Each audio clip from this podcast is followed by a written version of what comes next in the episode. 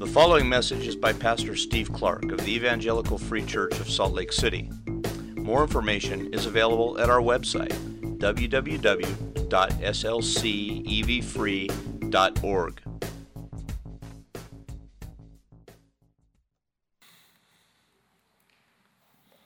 Father, we thank you that you have sent to us one so strong and kind. We're able to sing of him and sing what's, what's true in such simple words that invites us to come. And fundamentally, when we wouldn't, he came and sought us, saved us, brought us to his side, and then walks before us, leading us. Thank you for Jesus. Will you help us this morning now to understand something else of him, what he's like? And will you, in showing us what he's like and what he's like towards us, will you make us like that? Make us Christ like in our character. Will you use us then? Will you, will you kind of lay this at a, at a foundational level, lay this in our lives, and then, and then use us in your mission? of representing Him and speaking of Him to the world. Lord, that's, that's my prayer, beginning with this morning on towards the next several weeks. Will you, will you make us like Him and will you use us for Him? So open the Word here, teach us, we pray, and have your way with shaping this church. Thank you, Lord. We trust it to you. Amen.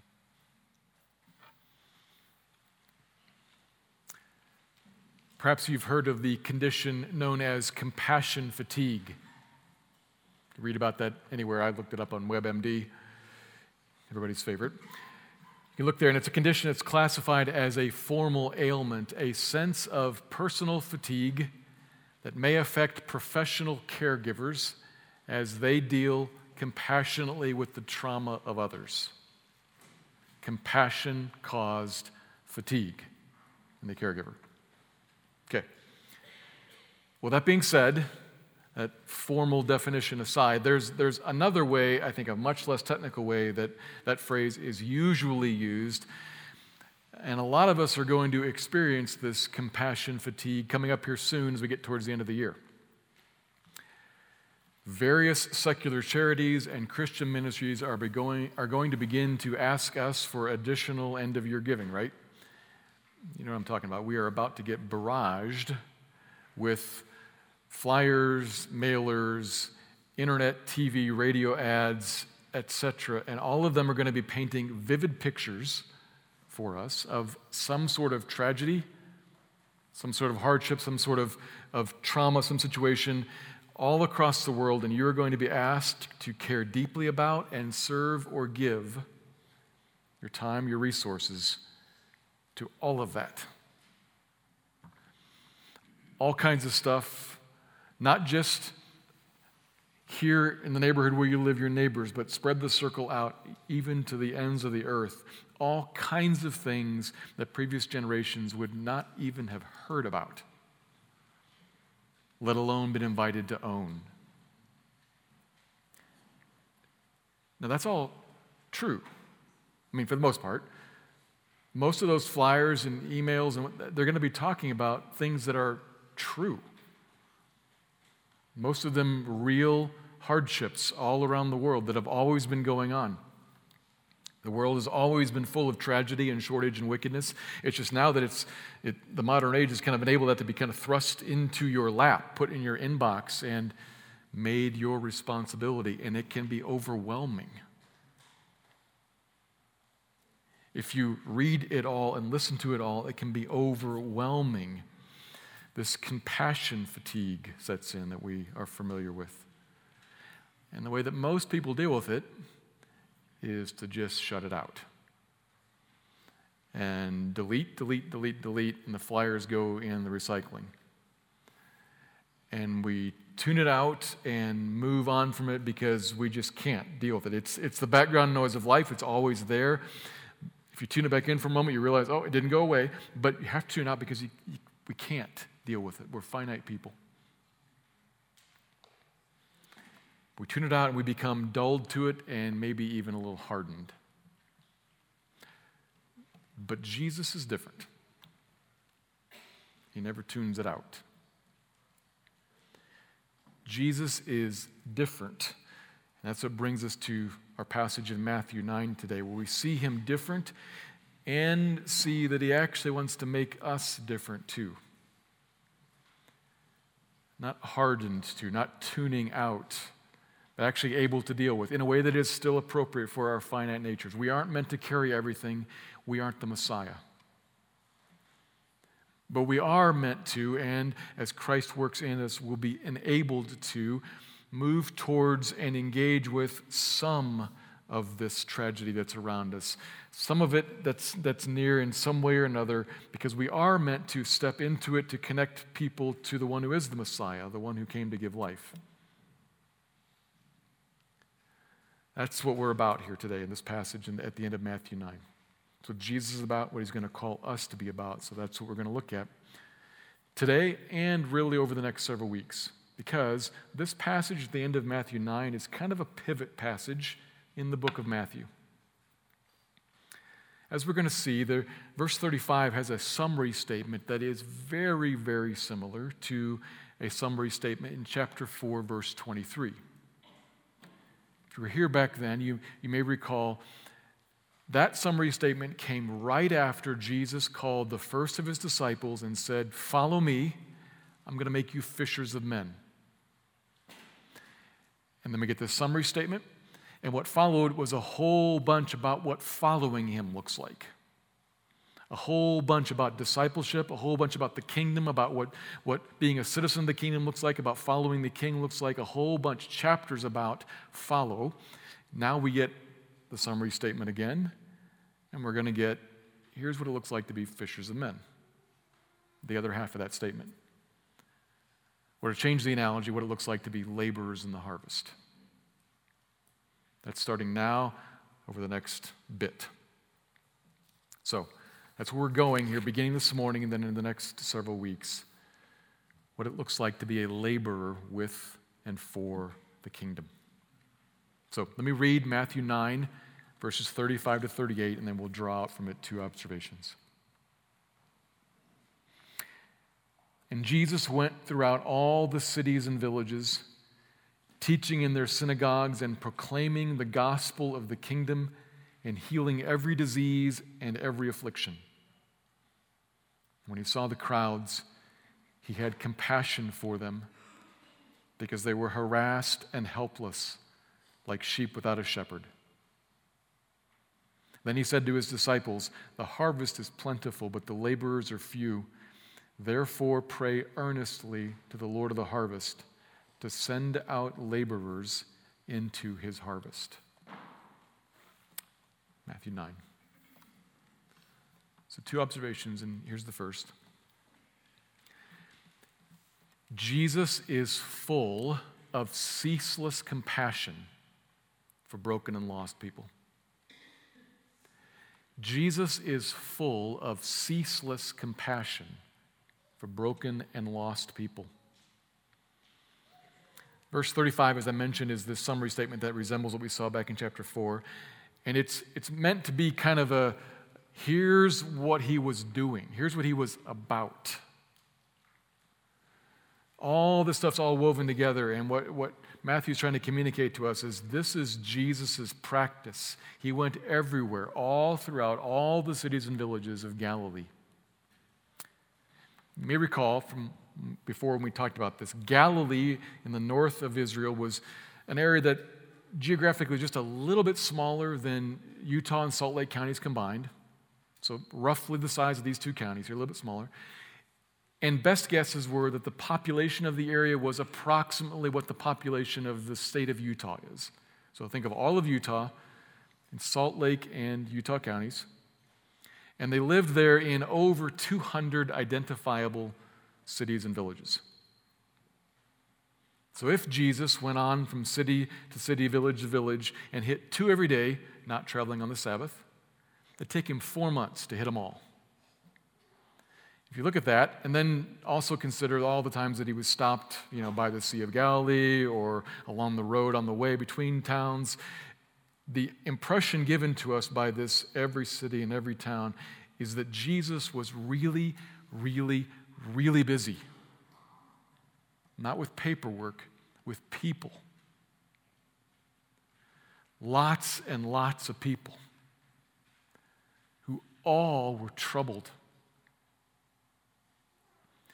Many of them had diseases and afflictions of various sorts, and everything that came to him, everything that came to him, we're told repeatedly, everything that came to him, indiscriminately, he healed it. While also constantly preaching about the kingdom and constantly teaching on the Sabbath in the synagogues, explaining himself and, and what the Bible says, and, as he went on preaching and teaching, there'd be some people who would be intrigued and some people who questioned him and uh, some who opposed him and some who argued with him. And so there's a whole spectrum of, of personal interaction and diseases and afflictions and millions of people. Town after town, town after town after town after town disease and afflicted, demon possessed, really questioning and doubting, pointedly examining, intrigued and asking more, and disease and afflicted, constantly, day after day after day after day, month after month after month. A lot of us, that's our personal nightmare. Can you imagine? That was his life. When Jesus saw the crowds, he had compassion for them. Compassion. The word rendered compassion there, it's a little bit tricky to put it into a single English word. Compassion works. As long as in our minds we have kind of these two things we hold together, we, we, we see it as certainly an emotion. There is a, a deep internal depth of concern He's, he sees something and is, that's, oh. And then we also need to realize that it's not just an emotion, that this compassion, if, if it's real, what it is, is it's a, it's a feeling, it's a deep concern that then moves one towards action. So we got to hold both of those ideas. And if that's how you think about compassion, then compassion works. It's not only an emotion, it is but it's something that, that moves. It leads to appropriate, helpful action. He saw the crowds, all the people coming at him, coming at him, coming at him, and felt inside of himself a deep concern for them and for what their issues all individually and all collectively were, and he moved to them to help. To help the crowds, it says. Which is a small, but I think perhaps important point. Because if we see this little point here, this is in a way a little bit of an aside, but if we see this point, it'll help us, I think, to engage with and maybe to not hold at arm's length something that, at least in the back of my mind, kind of rises up. He sees the crowds. And as we just saw, if you recall, if you were here last week, you saw the very end of the last passage, the crowds were delineated from the Pharisees. The crowds had one response and the Pharisees had another. This is important to realize. I first, I was really helped by first understanding this from theologian Joe Rigney as he kind of explained it's important to see two different groups here coming at Jesus and that helps us realize Jesus' two different attitudes and responses towards them. Because the thing in the back of my mind is that, you know, I also know that Jesus also said, I know you're going to be talking about compassion. I see where you're going. But I also know, woe to you. That's Jesus too. Sorry, whoever that was.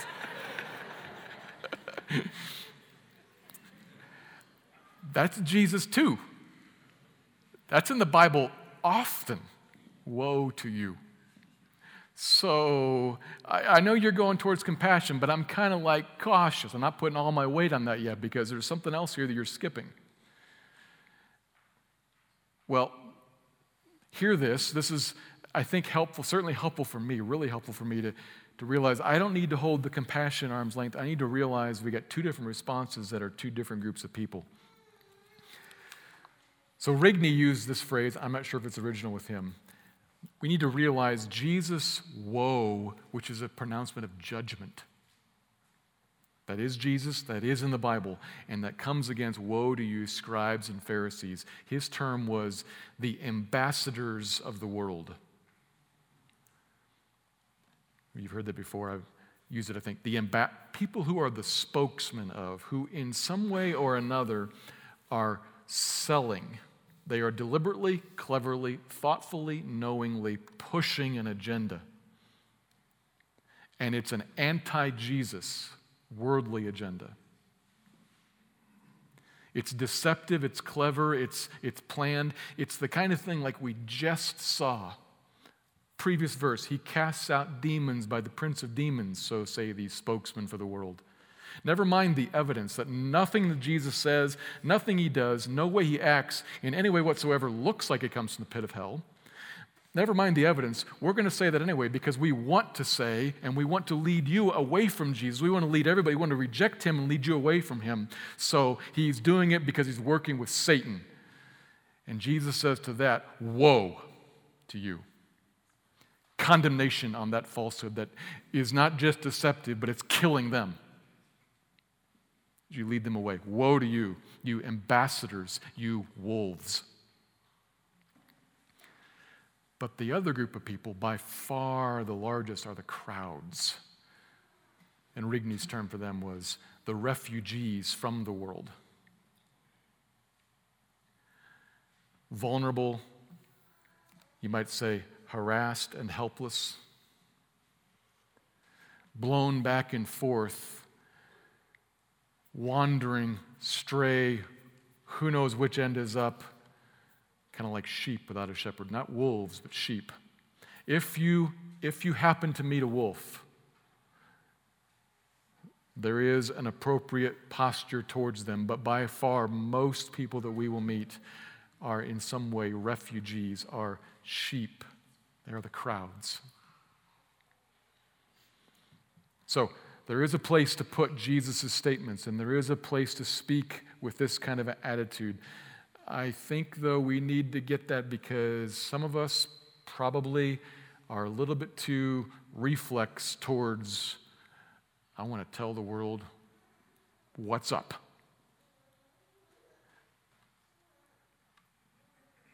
You're talking to sheep. You're, you're talking to sheep. And I would suggest crowds means most people are there, sheep. by far. Jesus saw the crowds and had compassion for them because they were harassed and helpless,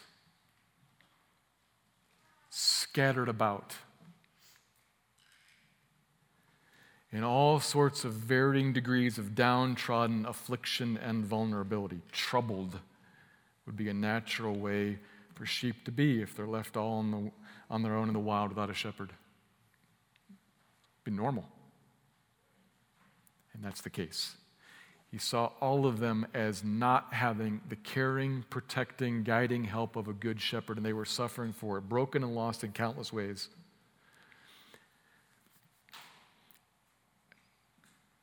For sure, a really large piece of that, a really large piece of that for any person is due to our sin. He preached the gospel of the kingdom and taught them. He addressed that also.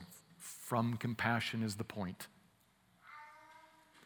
He looked at them and saw them as broken and downcast, harassed and helpless, and realized their condition. It's because they don't have a shepherd leading them, and it broke his heart. Like it did that of God in the Old Testament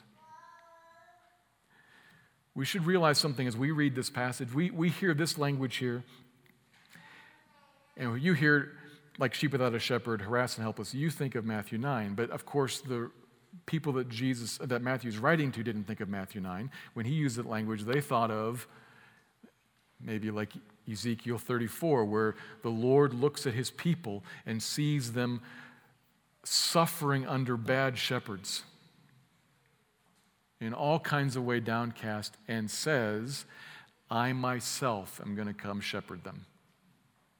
That's Ezekiel 34. They need a shepherd. I myself will come do it. That lays out a big old marker there to be picked up later by someone named Jesus. That's in the Old Testament. Harassed and helpless like sheep without a shepherd. That language is explicitly, so the image is in Ezekiel, that language is explicitly in the book of Numbers, where the Lord appoints Joshua to be shepherd after Moses so that the people will not be like sheep without a shepherd. That's the language. He appoints a guy named Jesus that's Joshua. Yeshua is Jesus in another language. It's the same name. He appoints a guy named Jesus to be shepherd after Moses to lead people into the land of promised rest so they won't be harassed and helpless sheep without shepherd. That's a big old marker to be picked up by somebody later. The connections here are unavoidable. The Old Testament's looking forward to a, a, good shepherd who will be God Himself come to shepherd the people, who will lead them into rest, who's going to be named Yeshua.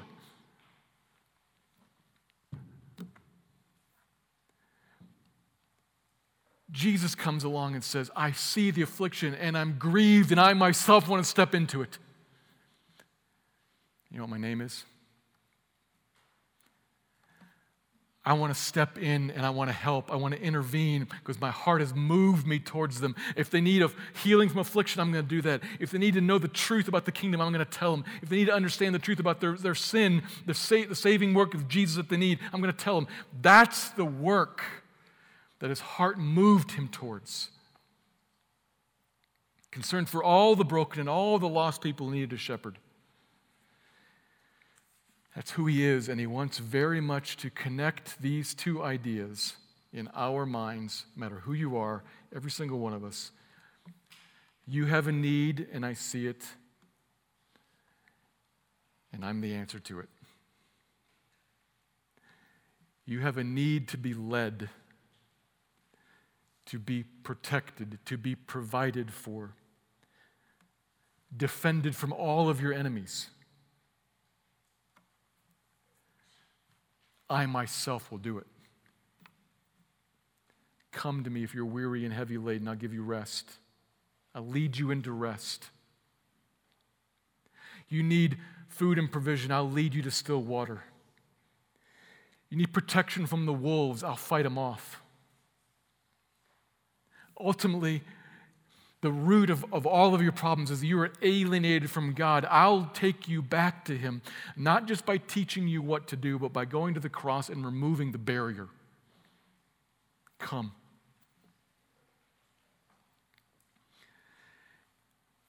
We know what He did, we, we understand some of the things about Him. And I'm rehearsing truths that are very familiar to most of us. The, the key from this piece right here, from this passage right here, is to see that what drove that was compassion. The heart of Jesus is compassionate. He hurts when he sees people hurting, and he wants to help them and move towards them. He's the answer to the need.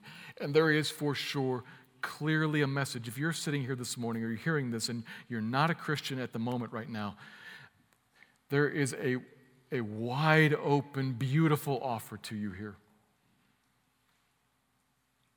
The Old Testament held out all, the, all this need, laid out these markers, the promise of a shepherd. And here comes Jesus and says, That's me. And then he says to you,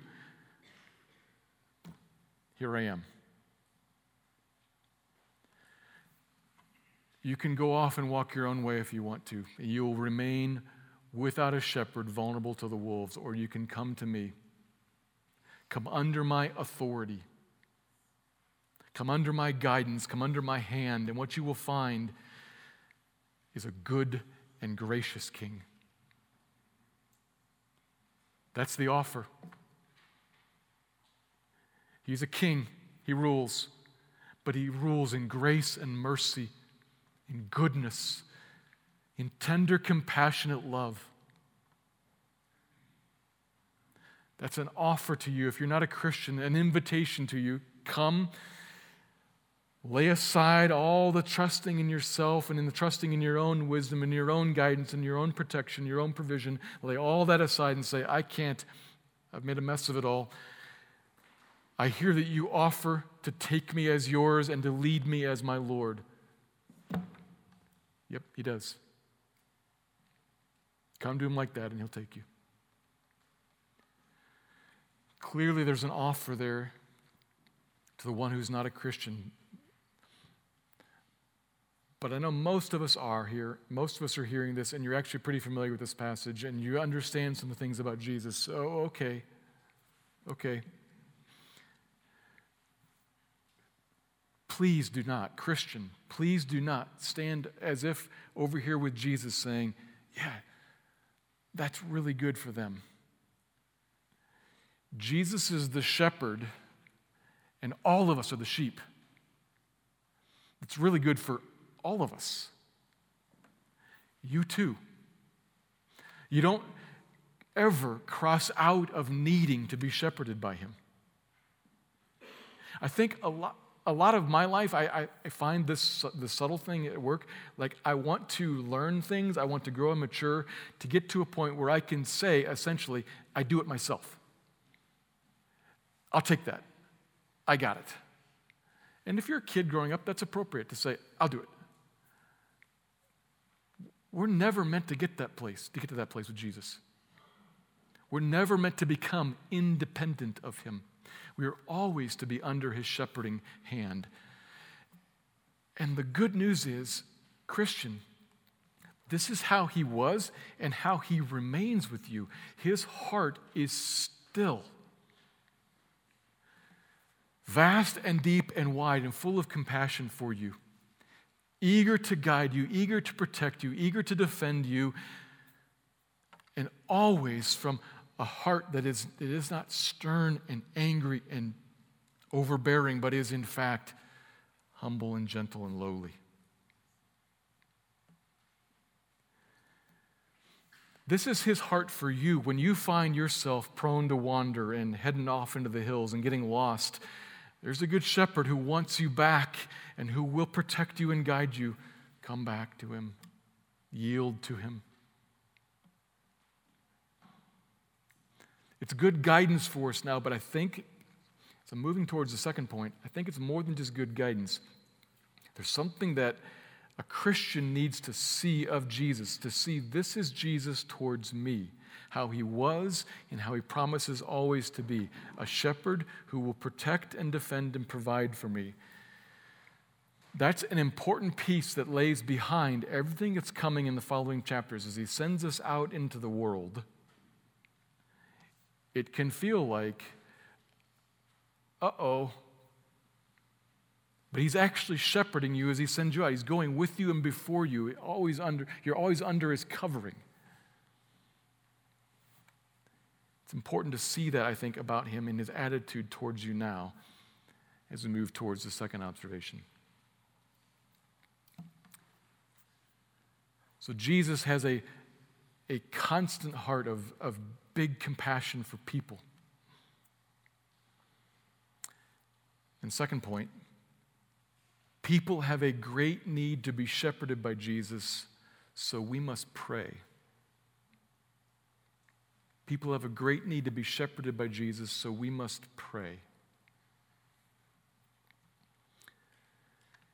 Verse 37 Jesus now speaks to his disciples. This is the, the larger group of disciples, not just the 12 that he's going to call out in the very next passage. It's, it's a bigger group. And he says to them, The harvest is plentiful, but the laborers are few.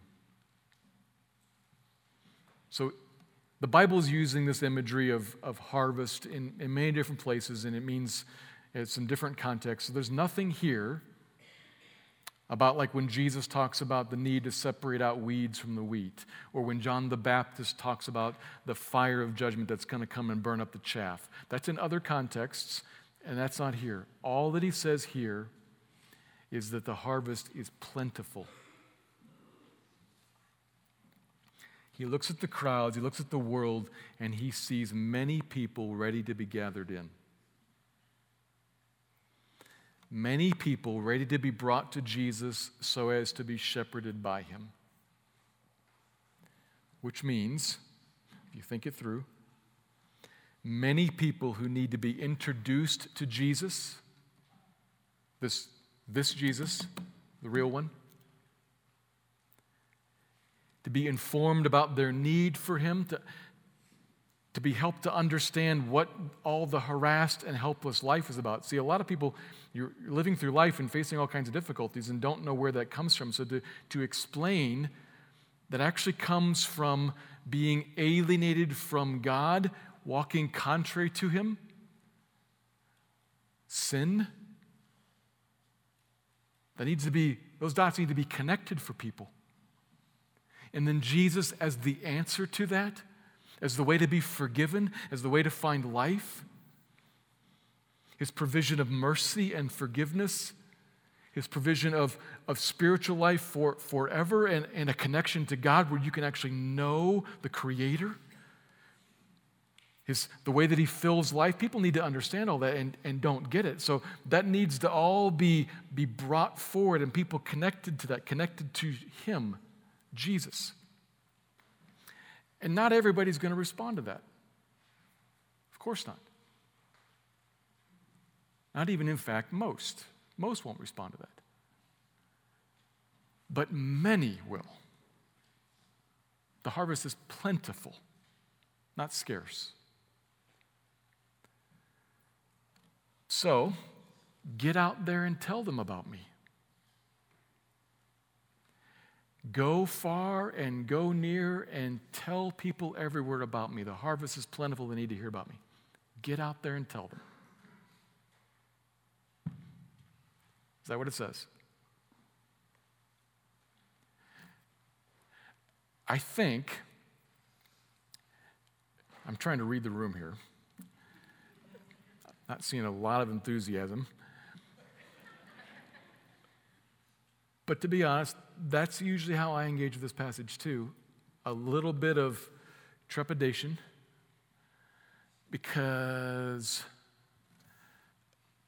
oh no.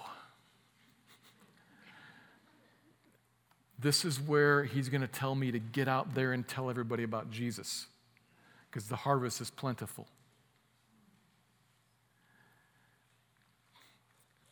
So, everybody, Take a deep breath and look at the passage. That's not what he says.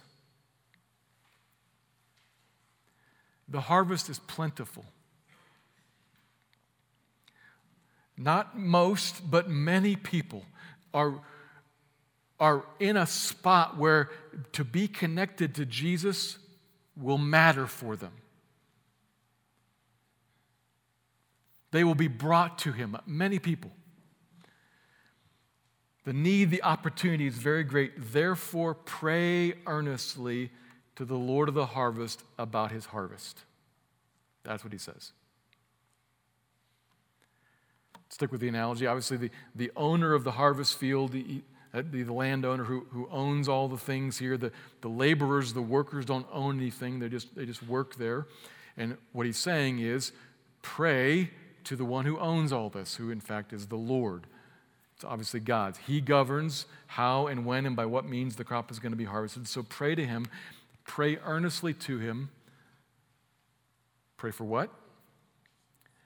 Well, lots of things we could pray for, sure. But what he says specifically, pray earnestly that God will send out laborers into his harvest, harvest workers or drop the analogy, ministers.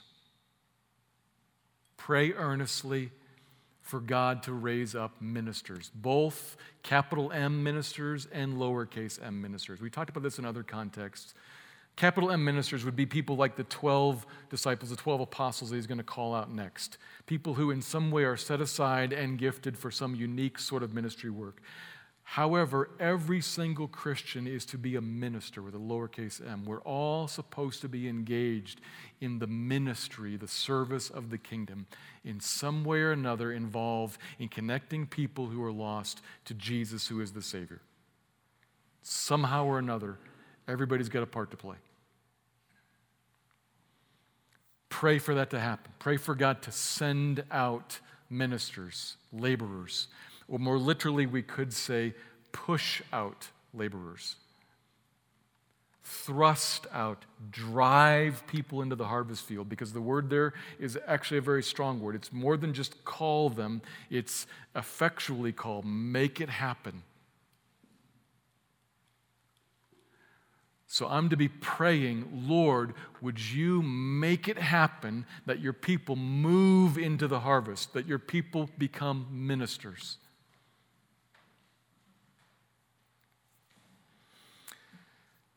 So, what would make it happen? What should I pray for?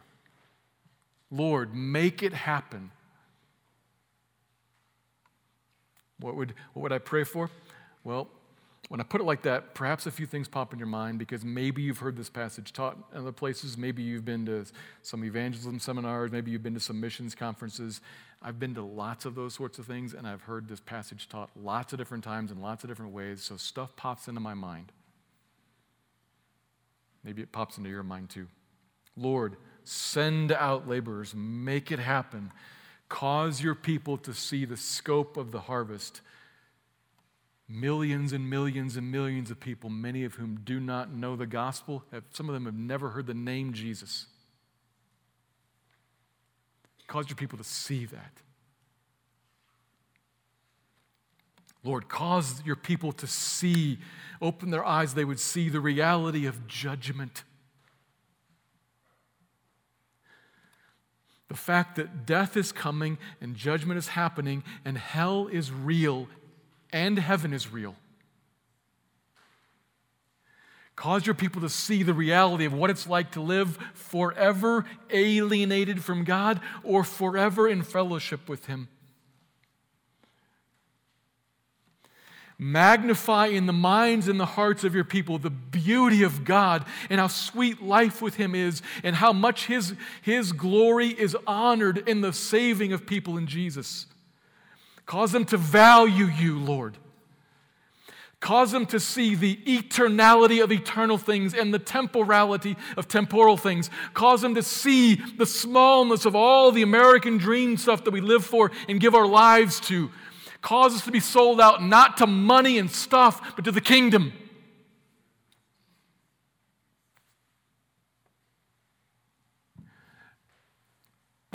That's real, Christian. Some of that's the stuff that comes to your mind, and it, that is real, and it would be inappropriate for me not to mention that and not to challenge you to stop and put your lives in front of that and think.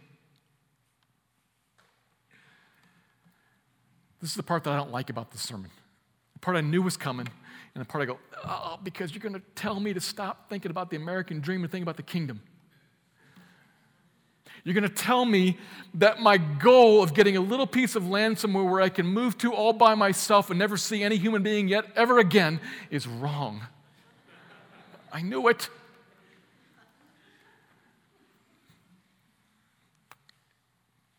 And I'm telling you that. And I'm telling you that.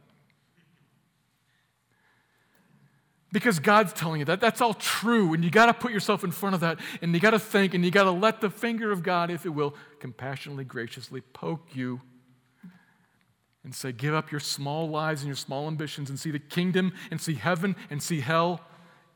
It's all real. So I have to put that in front of you and I have to compel you to think about it if I can and ask the Spirit of God to work those things I said, I've heard all that, and it's been over the course of my life, it's been a mix of conviction and encouragement, and it's partially why I'm standing here right now, and partially why I feel terrible about myself, and like I'm wasting my life. Uh, yeah, everything. Because that's real. I got to put that out there. I got to face it myself. It's, it's real. It's been helpful to me. And it's been really burdensome to me and overwhelming, and it can very easily leave you with a massive dose of compassion fatigue. Because all that's so real, it's so big, it's so heavy. I've, I've stood, maybe you've had this experience, I've, I've stood in, in some of the world's mega cities and thought, statistically, there isn't another Christian in this whole city. I've, I've been in some places where 15 million person city in a country with 1,200 Christians. 1,200 Christians, 1,200 at, at the time at least. I heard a speaker one time saying, you know, there are buildings in America with congregations on a Sunday morning bigger than that. And this whole country doesn't have that many Christians in. Here's 17, 15, 16 million, who knows how many million people in the city. There's not another Christian in the whole town.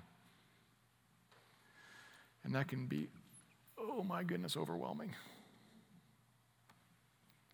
And I want to tune it out and just move on. And so, if you tell me more of what I just told you, I just tune it out more because I can't handle it.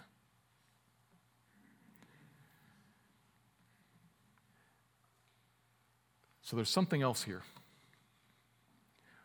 I'm supposed to pray for God to send out laborers in the harvest. And I asked, what would send us out? And I just recounted some of the things that are true, that are useful, that are important. But the passage bothered to tell us something actually different, if you notice.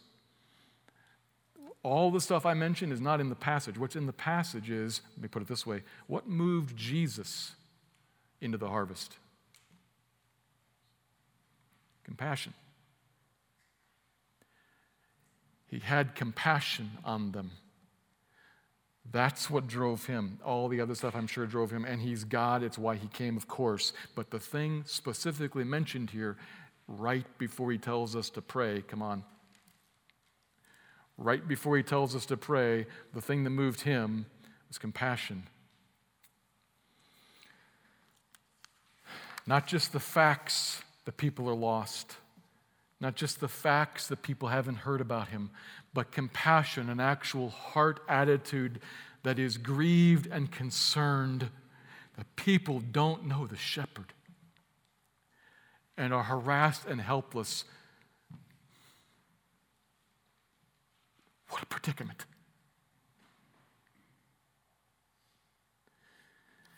I can easily get angry at the wolves. I, I, work at that level. I don't have much emotion naturally. I, I, I, work at this level up here with truth, and I can easily get angry at the wolves and the false message. But he, he pokes me in a, in a harder way, and maybe he pokes some of us in a harder way when he says, I'm actually after not just the facts, I'm actually after your heart. Do you care about them? I want to make you like me, not just know the facts. I want to make you like me, have the heart to care. That's what committed laborers in this field look like. Christ like compassion. I, I find I, I, come to this and I think, oh, that's interesting, because that relieves that relieves a lot of the compulsion. And it says, Lord, would you make my heart something different? And when you make it like that, I actually want to move. Will you make my heart merciful and loving? And when I love people, I want to. And the command to give up your small ambitions feels instead like, I want to set aside anything that would stand in the way of me helping you.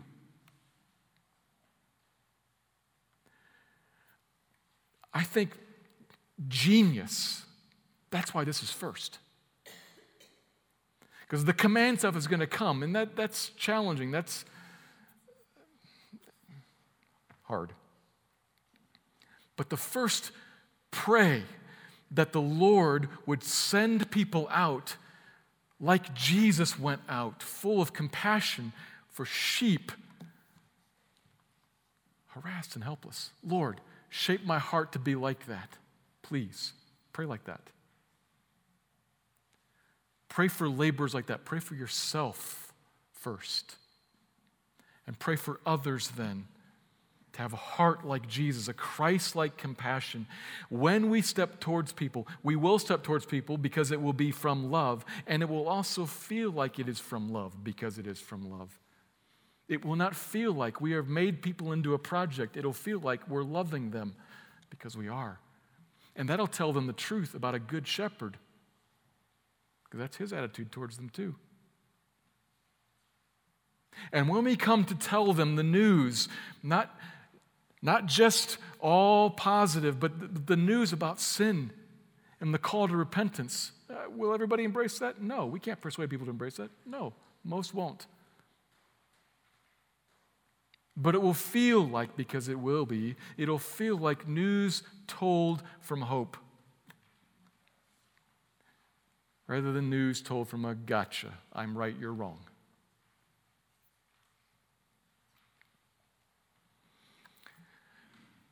We should want to represent him like that. It's who he is.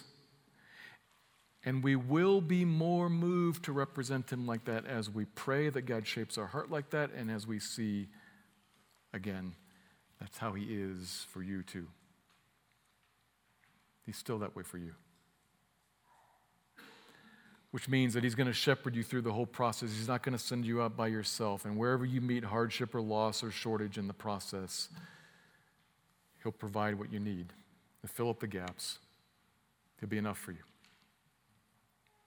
You can trust him in that way. He's a good shepherd for you still. People have a great need to be shepherded by Jesus. So we should pray for Christ like, compassionate ministers who will point people towards him. For yourself first, and then for others. The harvest is plentiful, but the laborers are few. Lord, send out laborers into your harvest. Let me pray. Father, there's a lot that is, in different ways, uncomfortable about all this for me.